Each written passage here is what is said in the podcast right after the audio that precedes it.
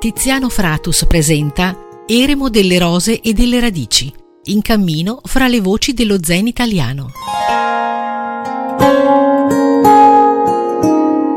Benvenuti a questo nuovo ciclo di puntate di Eremo delle rose e delle radici, in cammino fra le voci dello zen italiano. Trasmettiamo sulle frequenze di Radio Francigena. Chi vi parla è Tiziano Fratus. In un paese di poeti, santi ed esploratori sono stati gettati i semi di un'antica pratica spirituale e religiosa, il buddismo zen. Mezzo secolo or sono i primi incontri, i primi ritiri, le prime sale di meditazione. E oggi lo zen è diffuso capillarmente sul territorio italiano. Ma chi lo trasmette? Chi lo insegna? Chi lo vive quotidianamente? E come è rinato, come sta rinascendo a contatto con la nostra cultura, con le abitudini, con la condizione laica, come si stanno ridefinendo i confini dell'essere monaco e monaca alle nostre latitudini? Queste sono alcune delle curiosità e delle domande a cui cerchiamo di dare una risposta con questo nostro piccolo programma, Eremo delle rose e delle radici. Abbiamo il piacere di ospitare il monaco Roberto Taio Tavella. Nasce nel 1954 a Parma e fin da ragazzino si appassiona al rugby. Diventa un giocatore dapprima di Amatori Parma e quindi di Rugby Parma. A 31 anni appende le scarpette al chiodo, ma nel mentre inizia a praticare lo yoga e si appassiona allo zen e inizia l'avventura da motociclista, partecipando per 9 anni al campionato italiano di velocità. Nel 1989 incontra il maestro Fausto Taiten Guareschi, dal quale riceve l'ordinazione laica che gli permette, tra l'altro, di diventare responsabile del dojo di Parma dove aveva iniziato la sua pratica. Riceve l'ordinazione monastica della scuola Soto Zen e nel 2008 passa sotto la guida del maestro Shotai della Rosa, discepola di Okamura Roshi, dalla quale riceve la trasmissione del Dharma. Gestisce il centro meditazione Zen Parma, attivo in città da oltre 30 anni. Ecco la nostra prima domanda a diritto. In che occasione e per quali motivi si è avvicinato al buddismo Zen? Di fatto non mi sono mai sentito un predestinato e ho sempre creduto a una causalità casuale. In fondo siano successe una serie di cose con un senso che si può trovare ma che io al quale non ho mai dato importanza. Era il 1989, a quell'epoca avevo 34 anni, ero un uomo di provincia, già sposato con 2 figli, avevo tutte le condizioni per stare bene nel mondo, ma di fatto la mia vita mi sembrava confusa, turbinosa, aggiungevo sempre cose, non trovavo una linea. Così, senza volere, mi trovai ad andare ogni tanto al cimitero, mi sedevo lì, mi sembrava di godere in qualche modo dell'atmosfera tranquilla, composta, che in quel posto abbiamo sempre la possibilità di apprezzare.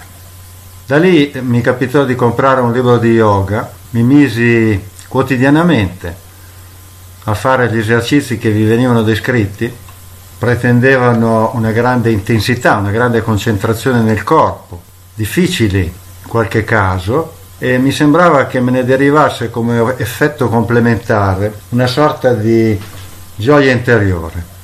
Così ebbi occasione di comprare un libro di Zen, mi trovavo al mare e mi sedetti una sera su una scogliera e mi disposi nella postura seduta che il libro descriveva. Mi sembrò di provare uno shock profondissimo, come se dentro di me toccassi uno spazio che non conoscevo, di pace, tranquillità, una specie di porto sicuro. Un altro fatto casuale fu che dopo poco tempo, in un sottopassaggio della mia città, trovai una locandina che diceva della presenza del dojo Zen, del quale ancora mi occupo e che gestisco. Cominciai ad andare lì, il dojo era tra l'altro collegato al monastero di Fudengi, il maestro Guareschi, il dojo aveva fondato lui come una sorta di dépendance, visto che dal monastero a Parma c'è una mezz'ora di strada, e cominciai così a sedermi con grande passione, con grande gusto. Da lì in poi avvicinarsi al monastero di Fudengi fu un attimo, frequentare il maestro, partecipare ai ritiri, in qualche modo ad implicarmi sempre di più. Ci può descrivere del suo incontro col maestro Taiten Guareschi? Col maestro Guareschi i primi incontri non furono particolarmente significativi per me. Io avevo tanta passione per fare zazen, la meditazione seduta, e quello mi interessava. Di fatto il dojo dove praticavo era collegato al monastero di Fudengi e ogni 15 giorni andavamo una sera a fare zazen e a sentire eventualmente una lezione, delle parole del maestro. Così la cosa fu graduale, tutto sommato. All'inizio, come ho detto, ero più colpito dal monastero e dalla vita che ci si svolgeva piuttosto che dalla figura dell'insegnante. Ma piano piano, vedendo anche come si disponevano gli altri nei suoi confronti, mi colpì questo modo, di avere un riferimento così forte, che tutto sommato è qualcosa di molto significativo nella tradizione e nella cultura dei popoli, cioè la maestria. La maestria la facciamo vivere noi, effettivamente, con il nostro disporci in un certo modo nei confronti di qualcuno al quale riconosciamo una sapienza, una saggezza, qualcosa che ci potrebbe trasferire, ci potrebbe passare. Per cui, ripeto, poco alla volta, e anche in questo caso cominciai ad avere dei comportamenti che sorprendevano me stesso, senza che gli trovassi un significato particolare. Venni a sapere che la mattina presto andava a studiare, a fare colazione in un bar di camionisti. Così mi svegliavo molto presto la mattina, lo raggiungevo, a volte lo trovavo, a volte no. Lui era seduto in un tavolino, mi guardava, mi chiedeva se ero caduto giù dal letto in dialetto parmigiano e poi riprendeva a studiare. Io stavo lì, magari gli prendevo un cappuccino, magari scambiavamo qualche parola, poi a una certa ora veniva per me il momento di andare al lavoro e me ne ripartivo, così come ero arrivato. Così, con questi piccoli avvicinamenti, ripeto, che non avevo particolarmente deciso, piano piano arrivai a stargli sempre più vicino, ricevetti un'ordinazione laica, quella che chiamiamo comunemente da bodhisattva, per poter guidare il dojo al quale mi ero avvicinato, vista la sparizione di tutti i vecchi praticanti. Ogni tanto lo accompagnavo in viaggio e ricordo anche lì il ritorno in una conferenza dove l'avevo accompagnato a Como. Entrando in monastero mi disse: guarda che l'erba cresce. Ed io al ritorno acquistai una falce, si faceva tutto in modi tradizionali, e alla mattina presto, anche lì verso le 5, arrivavo, falciavamo insieme col maestro e con gli altri monaci e poi me ne scappavo ad andare in ufficio. All'epoca ero un amministratore, un manager di aziende, e così piano piano il nostro rapporto andò a finire che ho vissuto con lui tante cose, tante avventure, ma soprattutto io penso che mi abbia insegnato ad imparare.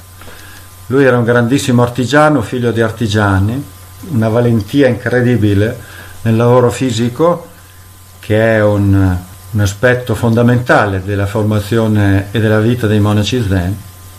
E grazie a lui sono diventato Shisui del monastero di Fudengi, ossia il manutentore, il costruttore, il responsabile di tutti i lavori che vi ci si tenevano, ed ho imparato veramente tante cose, tanto che sono diventato anche un falegname neanche mica male. Lo dico con grande orgoglio, perché quando tolsi la giacca e la cravatta per diventare un manovale del livello più basso del mio maestro, mi trovai a pensare che io nella vita non ero veramente capace di fare nulla.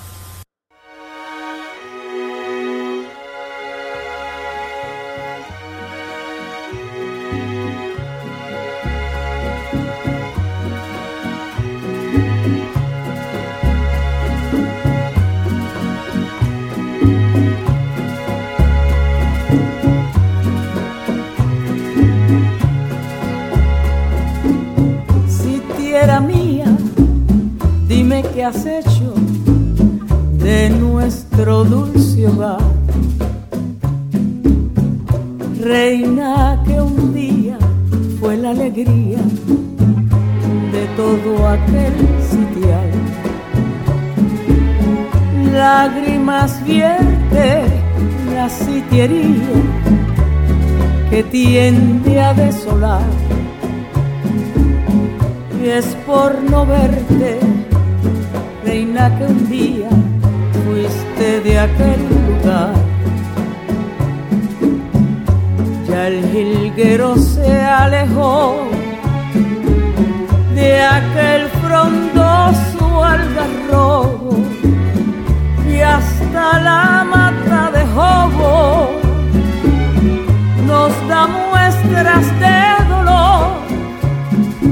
La sitiera se ha marchado y yo enamorado lloro por su amor, y es para la sitiería cual si fuera un día que le falta el sol.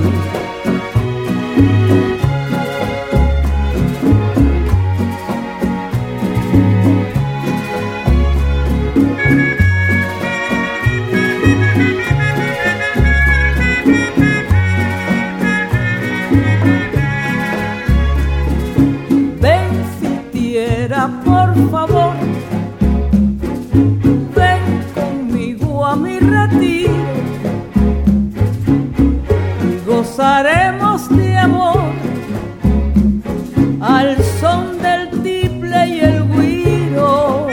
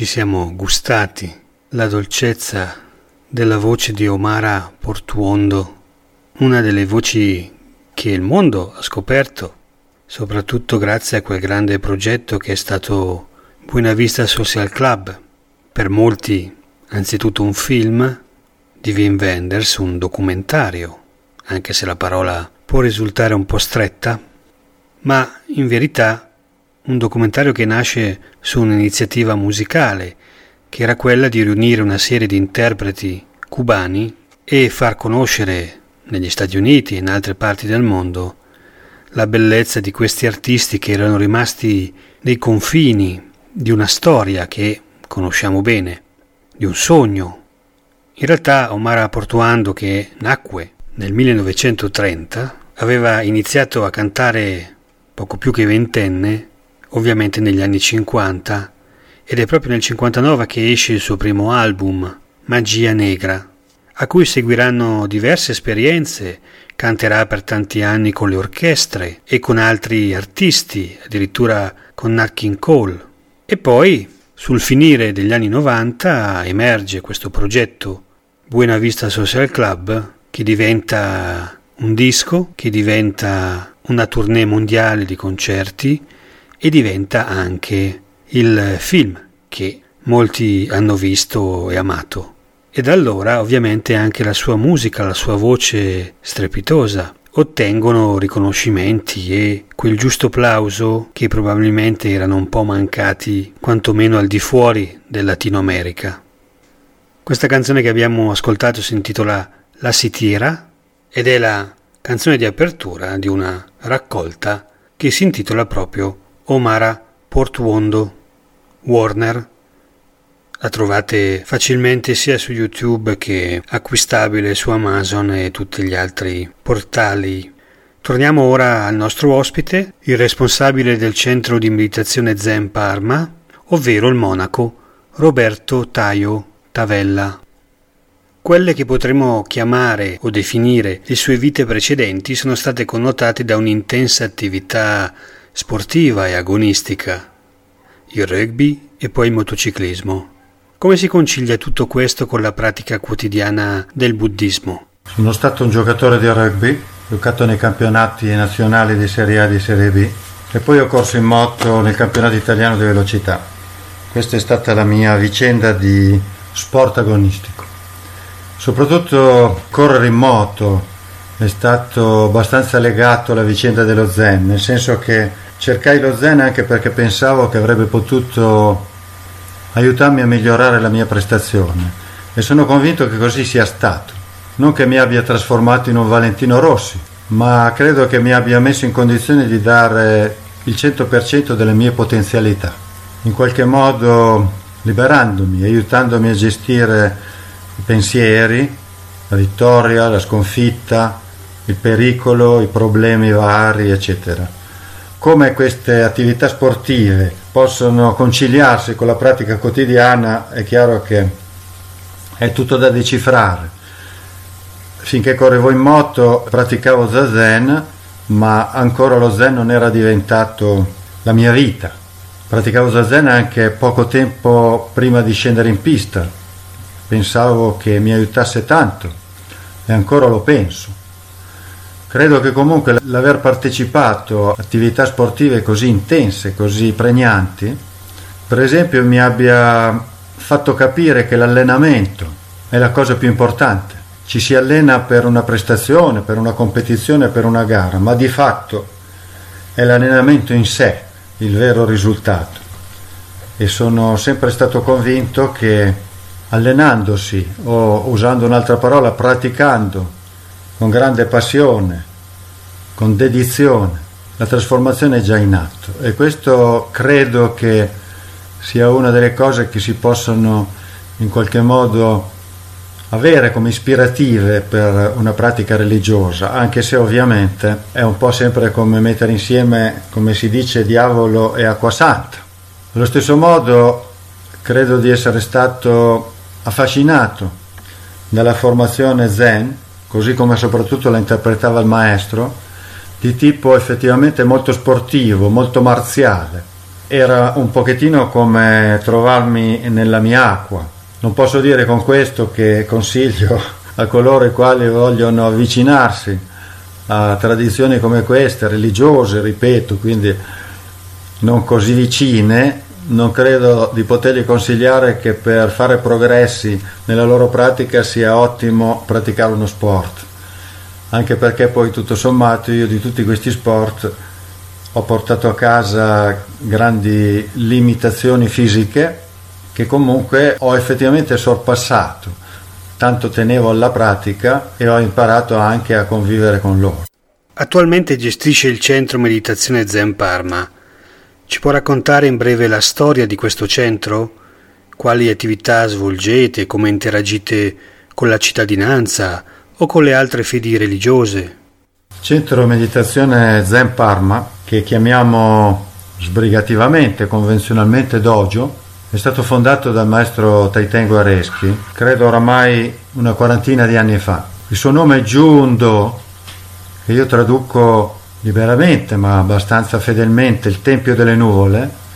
Era una sorta di dépendance di Dogen Zengi del sodo principale e credo che il maestro l'abbia inteso proprio come qualcosa che un punto d'appoggio sulla città di Parma a pochi chilometri dal monastero che lui poi ha fondato. Io arrivai lì nell'89, ormai più di 30 anni, e a un certo punto i vecchi praticanti che se ne occupavano, che lo gestivano, che lo animavano, piano piano sparirono, come spesso succede. Uno abbandona per motivi familiari, per lavoro, perché si stanca, e io rimasi a occuparmene, e per me fu anche una grande occasione di crescita, perché credo che quando ti occupi degli altri sei costretto a dire cose delle quali tra l'altro non sei neanche sicuro, continuamente rivedi in te il senso della sincerità, dell'autenticità di quello che porti alle persone. E così si è andati avanti, il centro ha cambiato di sede già per 2 volte, ho costruito anche un po' di arredamento tradizionale, per quanto la sede sia in locali di uso civile, in centro della città, ed è passata veramente tanta gente. Non tanti rimangono per del tempo, ma tante persone sono passate, e questo tutto sommato è il mio intento principale. Io ho sempre pensato a un centro di meditazione in città come a un servizio che permetta a chiunque, anche per pochi minuti, di sedere in tranquillità con se stesso e di fare questa esperienza della quale sono convinto che, anche se immediatamente non ci sente particolarmente affinità, ma che comunque risveglia qualche cosa dentro di lui, e penso che sia una cosa assolutamente positiva. Mi sono trovato comunque alle volte anche a fare zazen da solo, aspettando partecipanti. Mi davano coraggio le parole del maestro, che una volta mi disse: tu non devi preoccuparti particolarmente di avere gente, l'importante è che tu pratichi e vedrai che poi le persone arriveranno. Ed effettivamente noto che soprattutto nei periodi in cui mi sento più ispirato, mi sento più a contatto con me stesso nella mia pratica, quasi per incanto e senza fare particolare pubblicità, arrivano nuove persone interessate e magari si fermano. Nei confronti della città, del comune, come dire, delle istituzioni, non ho particolari contatti, anche se comunque capita, non certo in questo periodo di Covid, ma di fare conferenze e di essere invitato in vari modi. Ho avuto occasione di avere contatti con i monaci benedettini, è un vecchio rapporto che aveva anche il maestro, e non tanto tempo fa abbiamo avuto la possibilità di recitare il Sutra del Cuore alla presenza di monaci benedettini, del pubblico e di un lama tibetano. È stata una cosa molto simpatica. L'altra volta ho avuto possibilità di fare una conferenza nel carcere. E questo è quanto. Spero che, visto che oramai sono vecchio, le persone che praticano con me piano piano prendano anche la voglia, il gusto e il senso in qualche modo di responsabilità di continuare e tenere in vita questo posto al quale effettivamente ho dato un po' di me.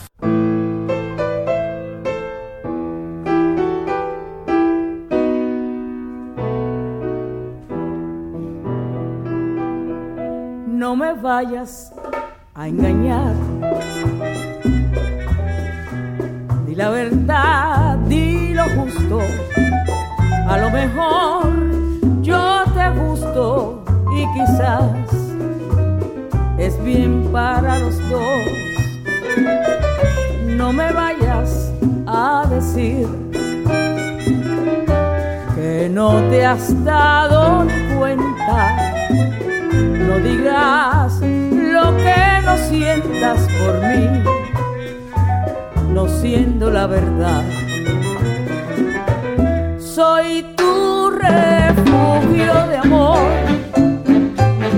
mis besos yo te daré, haré lo que quieras tú, mi dulce querer.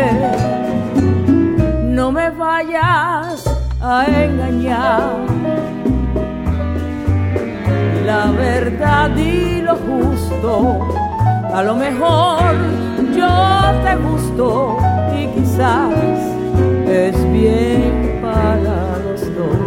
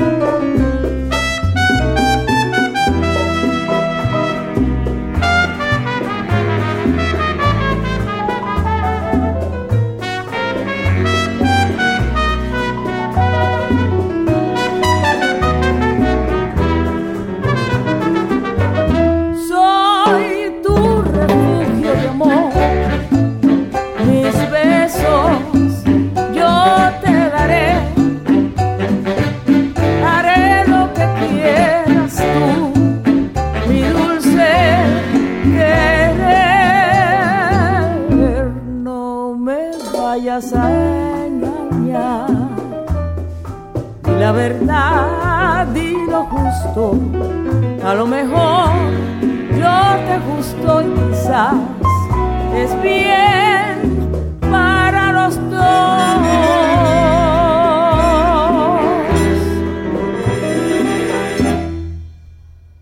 Ebbene, abbiamo ascoltato anche questo secondo brano di Omara Portuondo, No me vayas a engañar, ovvero non mi ingannare, non andare a raccontarmi delle frottole. Può apparire, come altre scelte che abbiamo fatto durante le 25 fino ad oggi puntate di Eremo delle rose e delle radici, che le scelte musicali siano o bizzarre o azzardate. Ovviamente ogni opinione è lecita. A noi è sembrato che gli accostamenti invece siano abbastanza riusciti e mancava ancora l'appello la musica sudamericana, quindi abbiamo pensato che un omaggio piccolo a Cuba potesse essere opportuno in questa sede.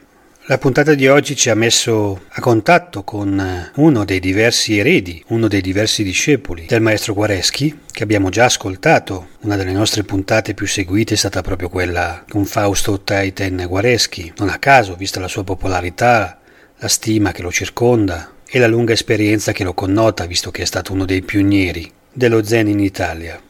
Una piccola nota a margine: molti centri e molti sacerdoti, maestri, guide spirituali, monaci e monache che noi stiamo ascoltando in questa trasmissione hanno dei siti internet a cui noi però non facciamo riferimento. Se avete notato nelle biografie che abbiamo definito insieme agli stessi ospiti, tutte le biografie sono frutto di un lavoro, di una mediazione fra le notizie che noi abbiamo raccolto attraverso le pubblicazioni o una serie di articoli che abbiamo consultato e le biografie che poi invece sono state definite e implementate dagli stessi ospiti. Questo anche per darvi un elenco dettagliato di esperienze il più esatte possibili. A noi non interessa lo zen che si magnifica, lo zen che ha bisogno di addossarsi dei meriti che non ha o anche se esistono eccessivamente imbellettati. Preferiamo guardare alla concretezza e soprattutto speriamo che questo piccolo programma possa dare un'idea reale, concreta di tutte le potenzialità, quantomeno di alcune delle svariate potenzialità che questa nuova forma di religione ha, perché come abbiamo detto già fino allo sfinimento, lo zen italiano non è lo zen francese e ogni esperienza di zen o di chan o di seon, o chiamatelo come volete, che trova radice in Italia, trova una radice nuova. Vecchi insegnamenti, antichi maestri, antichi patriarchi, pratiche millenarie, eppure ogni maestro, ogni dojo e ogni piccola comunità avrà modo di rinascere come se fosse quasi una prima scuola. Per cui non c'è nessun bisogno di eccellenze, non c'è nessun bisogno di maestri che rivendichino chissà quale primato. I primati nel buddismo proprio non servono a nulla. Vi ringrazio nuovamente il monaco che oggi ha parlato con noi, che ha condiviso le sue esperienze e la sua maturazione, Roberto Taio Tavella, e vi do appuntamento a settimana prossima per una nuova puntata di Eremo delle rose e delle radici, sempre qui sulle frequenze di Radio Francigena.